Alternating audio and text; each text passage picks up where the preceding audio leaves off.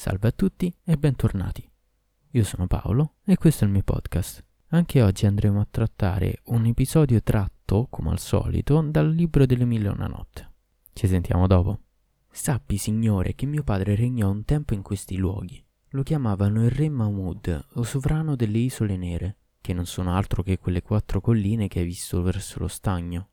Governò per circa settant'anni, poi morì io gli succedetti sul trono e presi in sposa la figlia del mio zio paterno, la quale mi amava di un amore così intenso che era incapace di mangiare e di bere ogni volta che per caso mi capitava di rimanere lontano per tutto un giorno. Per cinque anni si mantenne nella mia benevolenza. Poi un giorno, che era andato al bagno, diedi ordine al cuoco di preparare per il suo ritorno un pranzo sontuoso, composto delle carni ai ferri più pregiate, e andai a stendermi in una sala del mio palazzo, proprio questa in cui sei seduta adesso, non senza aver chiesto di farmi vento durante il mio sonnellino due ancelle, una accanto alla mia testa, patria ai miei piedi. Chiusi gli occhi e il respiro che regolarmente mi sollevava il petto doveva far pensare che fossi addormentato, ma delle idee strane mi passavano per la mente e il sonno tardava a venire. Fu allora che udii l'ancella che stava accanto alla mia testa mormorare a quella sistemata ai miei piedi. Masuda, quanto mi fa pena il nostro padrone. Che infelicità vedere la sua giovinezza trattata in questo modo. Che peccato vederla in balia del potere della nostra padrona, sprecata da quella donna maledetta. Taci, rispose l'altra. Che Dio maledica le donne traditrici, le femmine adultere. Accidenti, che un uomo come il nostro padrone, adorno di tutte le grazie della giovinezza, sia ridotto a fare sua compagna una prostituta che va a letto ogni notte e Dio sa dove. È proprio da compiangere, rincarò la prima ancella perché non trova nessuno accanto a sé quando, nel cuore della notte, gli capita di abbandonare il sonno. Accidenti, e che Dio faccia morire quella sgualdrina. Non sai che la nostra padrone finge di lasciarlo ogni sera nelle sue piene facoltà? Ma fa in modo di versargli un sonnifero nel bicchiere che il padrone beve prima di andare a dormire. Appena glielo ha fatto bere, lui si addormenta e diventa come morto. Elena approfitta per lasciare il palazzo dove nessuno la vede mai rientrare prima dell'alba. Poi, appena tornata, fa in modo di fargli respirare una sostanza che gli fa bruciare sotto il naso e dalla quale esce un denso fumo, dopodiché lui non tarda a svegliarsi. Quale spreco della sua giovinezza. La conversazione che aveva sorpreso suscitò in me un profondo rancore e mi gettò in un violentissimo sdegno.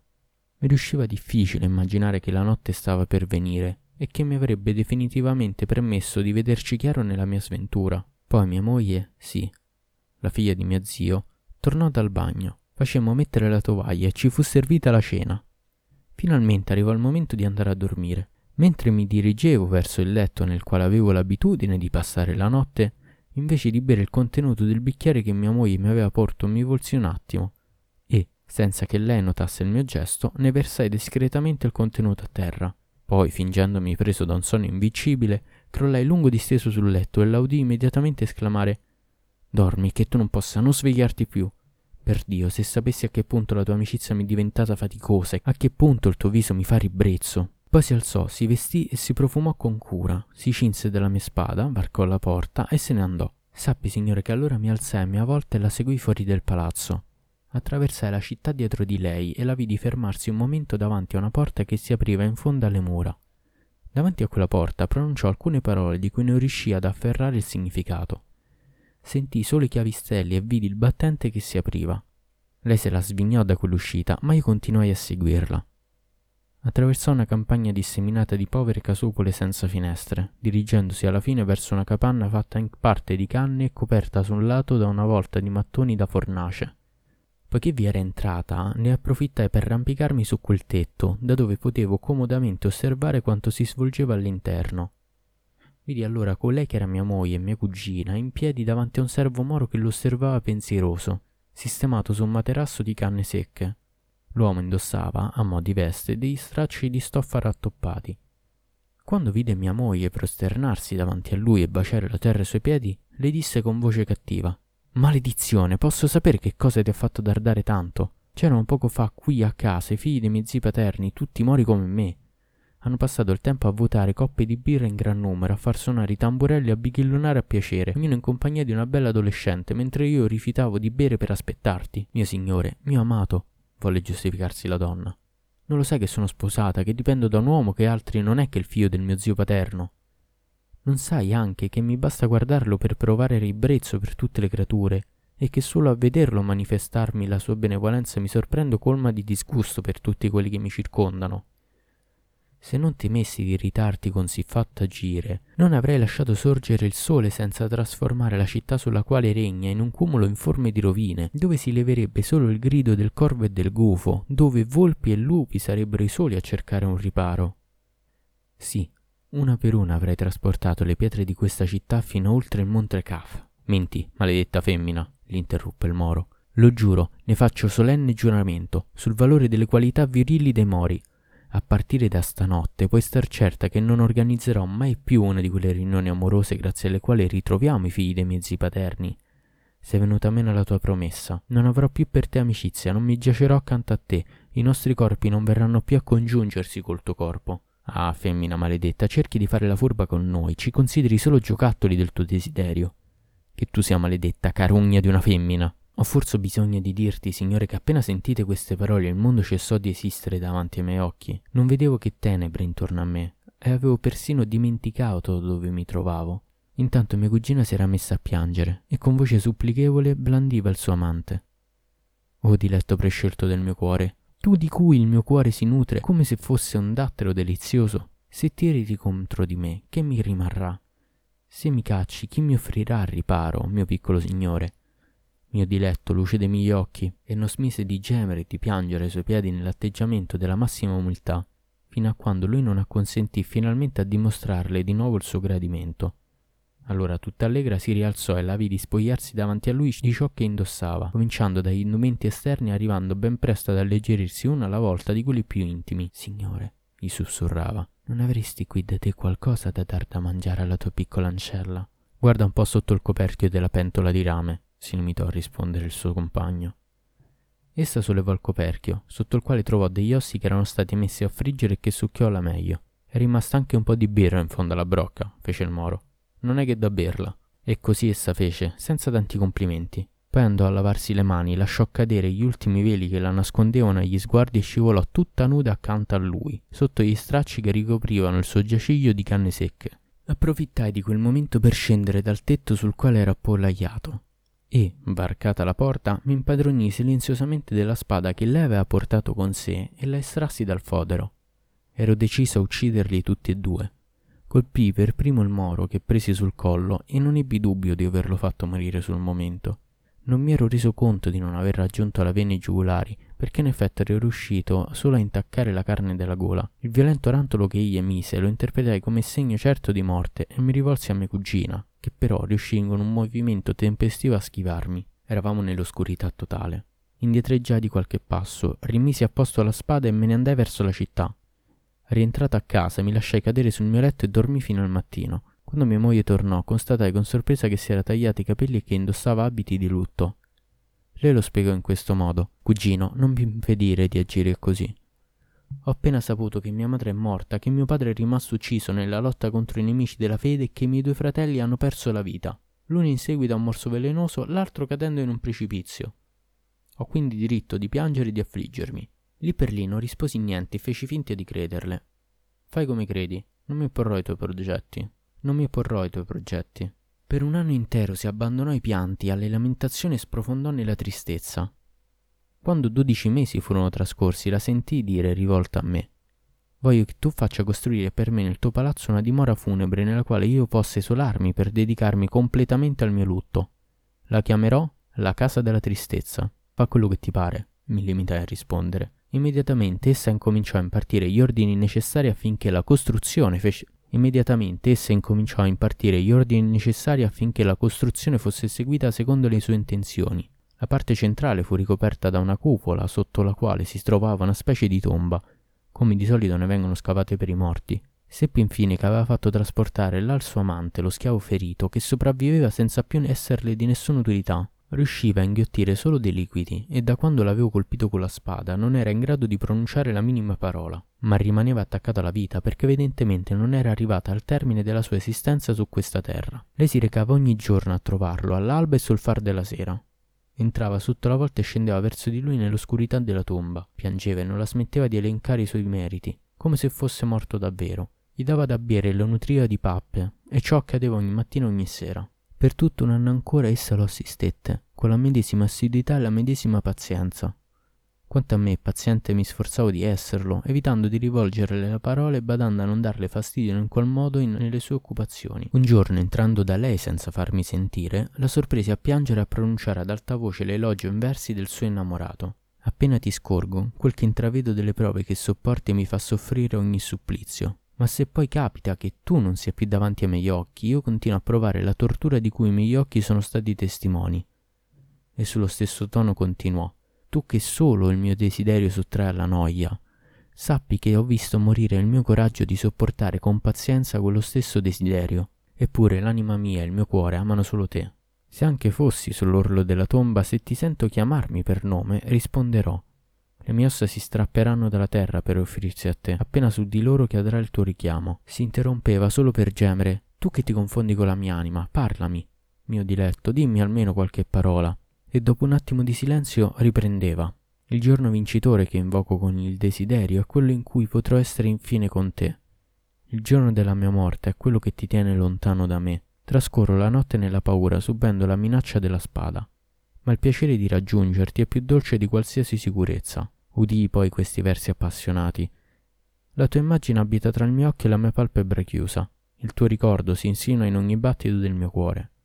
Il tuo amore si è trafuso dentro le mie ossa, vi fluisce come la linfa nel cuore segreto del suo ramo. Che passi un solo giorno senza vederti, il petto mi si stringe, le lacrime a rivoli continui mi sgorgono dagli occhi. Tu che appassionatamente desidero, sappi che la passione mi possiede come un padrone lo schiavo, perché la mia follia non può che accrescere il mio amore. Temi il Signore di misericordia. Tu che versi la bevanda della desolazione, rispondi infine alla mia anima, sì, abbi infine pietà. E per finire questi altri versi. Se un giorno diventassi ricca al punto di non avere niente da desiderare, se un giorno possedessi il mondo e l'autorità dei Cesari, sappi che per me niente di tutto ciò peserà più dell'ala di un moscerino, se i miei occhi non avranno la tua persona da guardare.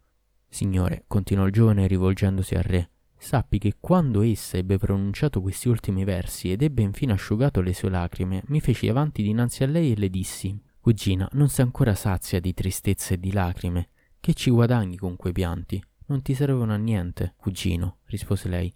Non porre ostacoli alle mie azioni, altrimenti mi ucciderò. Ancora una volta mantenni il silenzio, deciso di aspettare che ci pensasse da sola a porre rimedi al suo stato. E in tal modo trascorse ancora un anno, dedicato come gli altri a pianti, lutto e lamenti. Poi un bel giorno, mentre rientravo nel mio palazzo, l'anima tirata a causa di qualche malaugurata faccenda, mi parve tutto un tratto che il dolore opprimente di quella donna fosse durato abbastanza. La raggiunsi sotto quella cupola di cui aveva fatto il suo rifugio e la trovai presso la tomba. L'osservai un momento. Oh tu, mio signore, si lamentava al capezzale del suo amante, non odo da te nessuna parola. Tu, mio signore, sono tre anni che rifiuti di rispondermi. Poi improvvisò dei versi. In nome di Dio, sepolcro, svanite sono dunque le sue belle qualità e la luminosa sua bellezza non è più che un sogno. O sepolcro, non sei che io sappia né un ricco giardino né un corpo celeste, come è stato possibile riunire in seno a te il ramo verde e la luna? Questi versi mi colmarono di nuova ira, che non fece che aggiungersi alla precedente. Mi sentii urlare Fino a quando durerà questa storia? E questi altri versi mi passarono dalle labbra. O sepolcro, o sepolcro, Svanite sono dunque le sue nefandezze e il suo viso sporco era solo un sogno. O sepolcro, o sepolcro, non sei che io sappia né cantina né fogna. Come è stato possibile riunire in seno a te carbone e melma? Seguite ancora da questi altri versi. Il mio cuore è diventato insensibile alle pietà. Il giorno in cui ho scoperto il suo segreto, il giorno in cui infine ho compreso che era stato separato da quel che era unito. E, assediato dalla disgrazia, ho esclamato per lei queste parole. Ah, quanto è beato colui che non ti ha mai conosciuto. Le mie parole la fecero sussultare violentemente. Che tu sia maledetto, marito, non conti più di un cane. Allora sei stato tu a compiere quel delitto, tu che hai ferito colui che il mio cuore amava appassionatamente, tu che mi hai prostrato rovinando la sua giovinezza. Sono tre anni che per colpa tua agonizza metà tra la vita e la morte. Tu che sei la più ripugnante delle squaldrine, la più infame puttana, replicai con lo stesso tono tu che insegui col tuo desiderio di schiavi mori di cui si comprano a vile prezzo i favori. Sappi che effettivamente sono stato io a compiere quell'atto. A questo punto sguanai la spada, ne strinsi bene l'impugnatura nella mano e puntai la lama contro di lei, finalmente decisa a ucciderla. Ma lei non si curava delle mie parole né della minaccia che pendeva su di lei, limitandosi a ridere e a lanciarmi questo avvertimento. Cane, le tue speranze saranno frustrate. Lontano, lontano da noi è quel che hai realizzato. Il passato non può ritornare, lo so, altrimenti i morti tornerebbero in vita. Per fortuna Dio mi ha dato il potere di agire contro colui che ha commesso quel delitto e che ha posto nel mio cuore un fuoco che niente può spegnere. Una fiamma di cui niente avrà ragione.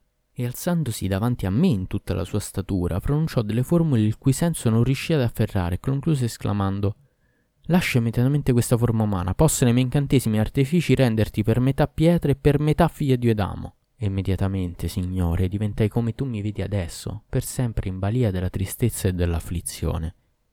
Non posso né alzarmi, né sedermi, né sdraiarmi in cerca del sonno. Non sono né un morto in mezzo ai morti, né un vivo in mezzo ai vivi. Sappi infine che dopo avermi ridotto così fece una fattura alla città e a tutto ciò che vi si trovava. Giardini, frutteti, mercati, Devi sapere infatti che la città sorgeva nel punto stesso in cui tu hai piantato il tuo campo, dove i tuoi soldati hanno bivaccato. Allora la popolazione che viveva entro le sue mura comprendeva quattro comunità, musulmani, magi, cristiani ed ebrei. Lei li trasformò tutti in pesci. Quei pesci che hai visto. I pesci bianchi sono musulmani, quelli rossi magi, quelli azzurri cristiani, quelli gialli ebrei. Fece anche una fattura alle isole che diventarono le quattro colline che conosci, e in mezzo a loro aprì quello stagno. Ma questo non le bastava. Secondo lei il mio destino non era ancora abbastanza crudele, finché mi sgorga il sangue alla pelle delle spalle a brandelli.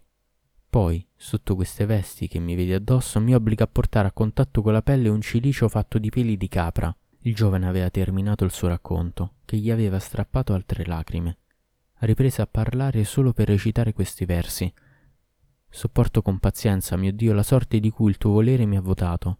Sì, L'accetto perché a tutto questo tu hai dato il tuo consenso. Sono stati ingiusti verso di noi godendo a tiranneggiarci, forse per la loro fatica hanno mietuto benefici. Lungi da te, Signore, consentire l'azione dei tiranni. È quindi per tuo mezzo che chiedo di essere tratto dalla mia notte. Hai fatto svanire una delle mie preoccupazioni, ma hai aggiunto un'altra assilla a quelli che già avevo, disse il re al principe vittima dell'incantesimo. Poi chiese Puoi dirmi, o oh giovane, dove si trova adesso la donna che ti tortura e indicarmi la strada per arrivare al monumento funebre di cui mi hai parlato? Re, rispose l'adolescente, lo schiavo ferito dorme ancora sotto la cupola di quella costruzione che sorge proprio alla porta del mio palazzo. Devi sapere che mia moglie viene a trovarlo ogni giorno all'ora in cui sorge il sole Ogni volta, prima di tali visite, passa da me, mi toglie tutte le vesti e mi somministra cento frustate. Ho un bel lamentarmi e urlare, ma non ho né la forza di precipitarmi su di lei, né quella di respingerla, perché il mio corpo è per metà di pietra e solo per metà di carne e sangue. Finalmente, appena ho terminato di punirmi, si precipita al capezzale dell'uomo che ama, al quale porta da bere e che nutre di brodo. In nome di Dio, giovanotto, voglio che tu sappia in quale modo sono deciso ad agire nei tuoi confronti. Sì, ti assicuro la mia azione mi varrà in futuro l'approvazione dei cronisti, che non mancheranno di darne atto. Essi continuarono a conversare così fino al calar della notte. Il sonno li colse e li tenne fino all'aurora. Appena sveglio, il sultano abbandonò le sue vesti regali, sguanò la spada e si diresse verso il monumento funebre. Giunto sotto la cupola si meravigliò per il gran numero di ceri e di lampade che ardevano, tra le esalazioni in cui si percepivano i profumi dell'incenso, dello zafferano e di diverse piante aromatiche e unguenti. Senza altro indugio si avvicinò allo schiavo ferito e gli diede il colpo di grazia. Dopodiché si caricò sulle spalle il cadavere e andò a gettarlo in un pozzo che trovava all'interno delle mura che circondavano il palazzo. Poi indossò gli abiti dello schiavo e si distese al suo posto, in fondo alla tomba con la spada sguainata nascosta sotto la veste. Passò ancora un'ora prima che arrivasse al palazzo la donna, la maga maledetta. Come ogni giorno, la sua prima visita fu per il cugino, che si divertì a spogliare delle sue ricche vesti per poterlo meglio frustare a sangue su tutta la superficie del corpo ancora ricoperta dalla pelle. Cugina, cugina, gemeva il giovane, non avrai mai pietà di me, non vuoi risparmiarmi niente. La prova che subisco, il destino che tu mi hai condannato, non ti bastano dunque, mentre imploro la tua pietà. Dovevi prima avere pietà di me, lo interruppe lei, e risparmiare colui che appassionatamente amo. Senza aspettare oltre, si dedicò allora a flagellarlo con la sua frusta, finché il sangue sgorgò dalle spalle e dai fianchi del disgraziato. Poi lo costrinse a indossare la tunica di peli di capra, della quale doveva ancora patire il contatto sotto le vesti regali. Avendo assolto questo dovere, si affrettò a recarsi al capezzale del suo amante, al quale, come al solito, portava bevande e un po' di brodo. Giunta sotto la cupola non resistette alle lacrime e gemiti e tra un lamento e l'altro cominciò a enumerare tutte le qualità dell'essere che le era caro, concludendo infine con questi versi. Ci proibite di incontrarvi perché siete così avari della vostra presenza, miei signori. Solo i vostri nemici ci separano da voi. Venitemi a trovare perché la mia vita si riduce alla vostra presenza. Non è forse nelle vostre abitudini da raccoglienza anziché esilio. Mio signore, esclamò infine, ma parlami solo qualche parola, mio signore. E altri versi le salirono alle labbra. Fino a quando, inesorabile, ci eviterete? Le lacrime che i miei occhi hanno versato non vi bastano dunque. A lungo è durato l'insonnia che ha privato di sonno questi occhi al solo ricordo della vostra assenza, della vostra costanza nel rifiutarmi. Tu che mi promettesti l'incontro, come saranno dolci le notte della promessa? Tu di cui il rifiuto mi ha abbandonato alla malattia, accordami la tua presenza. Solo l'atto del congiungimento è in grado di guarirmi. Ah, che il tuo potere calmi la mia umiliazione. Ah, che mi avvolga la tua benevolenza. A tutti ho celato il mio amore per te, unico oggetto dei miei desideri, ma si è divulgato da solo, tanto è vano nasconderlo. Per causa tua il mio pianto è sgorgato, ma basta ora con le lacrime. Altri non sono che la schiava del mio ardente desiderio per te. Chi per questo mi biasima è sicuro che sia giusto il suo giudizio. La mia passione, è vero, non smette di aumentare, e così violento è il mio desiderio che non trovo più tutori che amministrino i miei interessi. Il mio ultimo respiro darà sfogo alla mia tristezza finché le fiamme del mio fuoco non saranno spente. Ah, quando giungerà l'ora dell'incontro generosamente concesso dopo il tempo delle treme e dell'implacabile durezza, il male allora mi abbandonerà e io dirò: Il mio amore ha mantenuto la promessa. Mio diletto, parla, mi gridò ancora la donna. Solo qualche parola, mio diletto, rispondimi. Allora il re, parlando a bassa voce e disarmonicamente per imitare la parlata dei mori, rispose: Ah, Ah. Ah. Non v'è potere che in Dio l'Altissimo, l'immenso.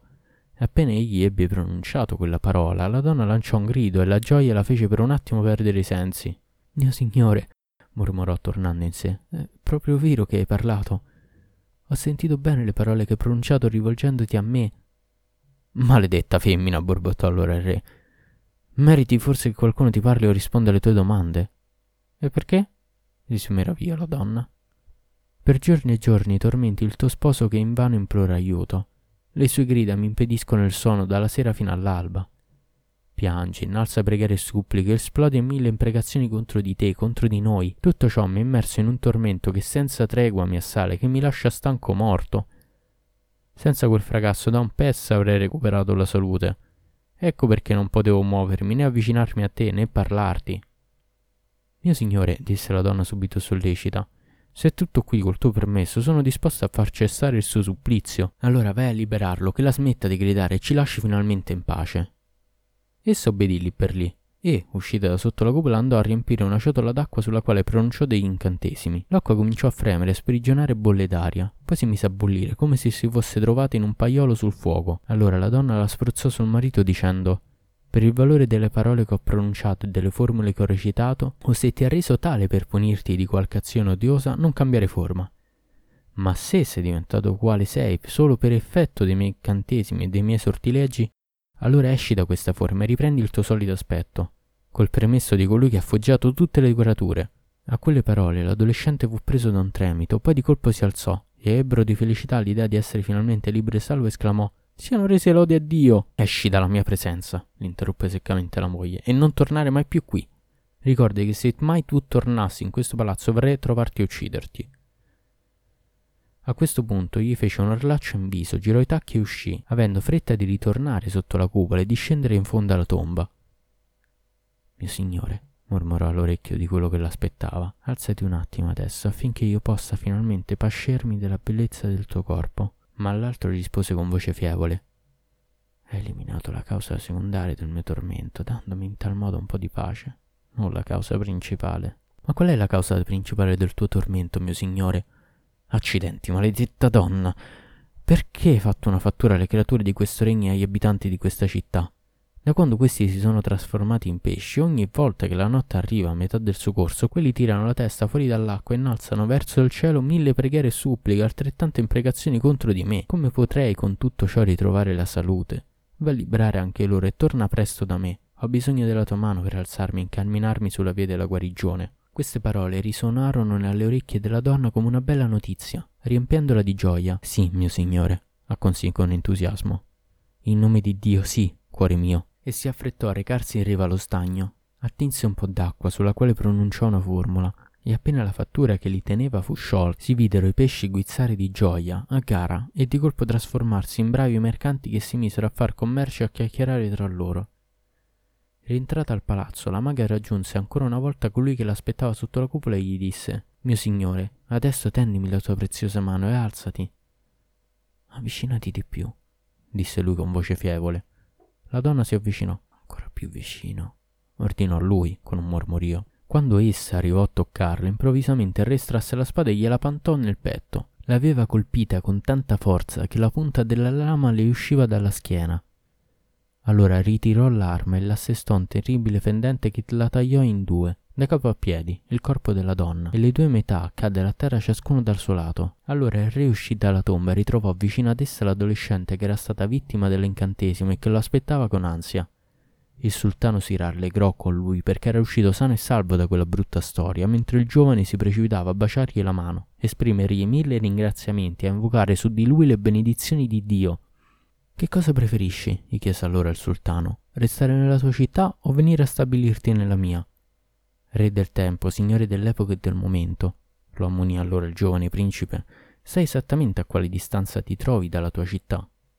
Sì, esattamente a un giorno di marcia, Svegliati, re. Sappi che tra la tua città e te non c'è meno di un anno di marcia.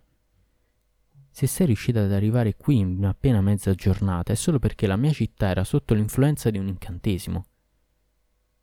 Benissimo, ma tu che decidi? Preferisci rimanere nella tua città o venire con me? Sappi, re, che non voglio più lasciarti, neppure per la durata di un batter d'occhio. Il sultano aveva ben motivo di essere soddisfatto di quella risposta, tanto gli faceva piacere avere per il futuro quella compagnia. Siano resi loda a Dio, esclamò, che mi ha concesso il favore della tua presenza. Sarai mio figlio, poiché finora Dio non mi ha concesso la grazia di averne uno.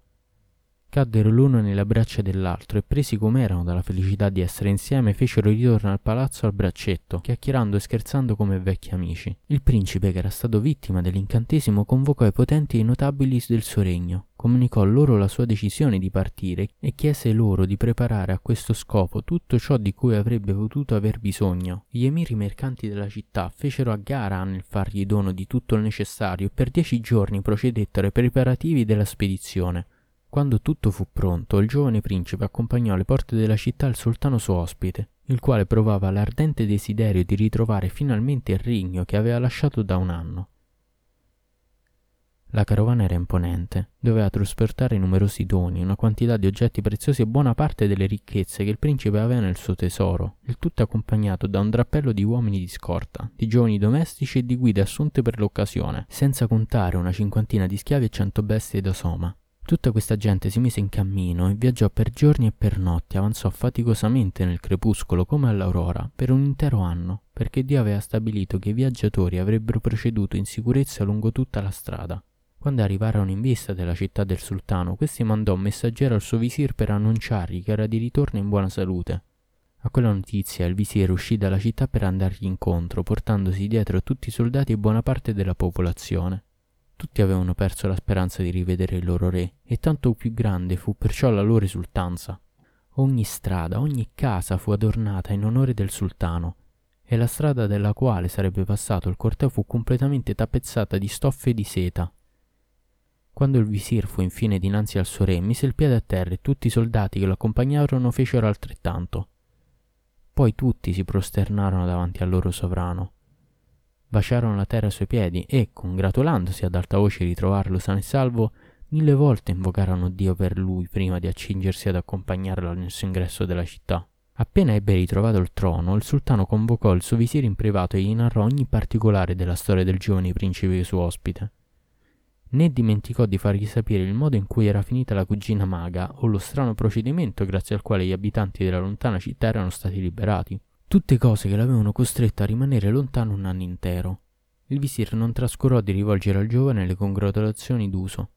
Poi, quando emiri, visir e rappresentanti della corona ebbero preso posto, ognuno secondo il proprio rango, intorno al re, questi distribuì vesti per onorare i cortigiani, doni e favori. Da ultimo, mandò a chiamare il pescatore che era causa della liberazione degli abitanti della città lontana e del loro principe, e lo accolse offrendogli un magnifico mantello da gala. Hai figli? si informò il sultano. Il tuo servo ha un figlio e due figlie, rispose il pescatore. Il sultano li fece convocare e annunciò che aveva deciso di prendere in sposa una delle due figlie del pescatore e di offrire in matrimonio l'altra al giovane principe vittima dei sortilegi della cugina. Quanto al figlio maschio lo destinò a sovrintendere al servizio della sua persona in qualità di portatore dello specchio, con l'incarico di vegliare ogni mattina alla cerimonia della vestizione reale. Concesse infine al suo visir un collare d'onore, ricevette il suo giuramento di fedeltà e lo incaricò di andare a governare il regno delle isole nere con il titolo di sultano. A tale scopo gli diede tutto ciò che poteva servirgli per il viaggio, mise al suo servizio 50 schiavi che lo avevano scortato sulla via del ritorno e un seguito numeroso, e lo incaricò di distribuire al suo arrivo vesti di onore e doni preziosi a tutti gli emiri di quel paese, visir responsabili delle grandi opere del regno. Così il visir si congedò del suo sovrano, per un'ultima volta baciò la terra ai suoi piedi e lasciò la città con quello splendido accompagnamento. Si narra che da quel giorno il sultano e il giovane principe suo ospite non si lasciarono mai più e che il pescatore, ormai padre di due figlie sposate ognuna con un re, rimase fino alla morte loro intimo compagno, diventando uno degli uomini più ricchi e fortunati del suo tempo. Con queste parole concludiamo l'episodio di oggi, spero vi sia piaciuto e niente, tutto qua. Ci vediamo alla prossima.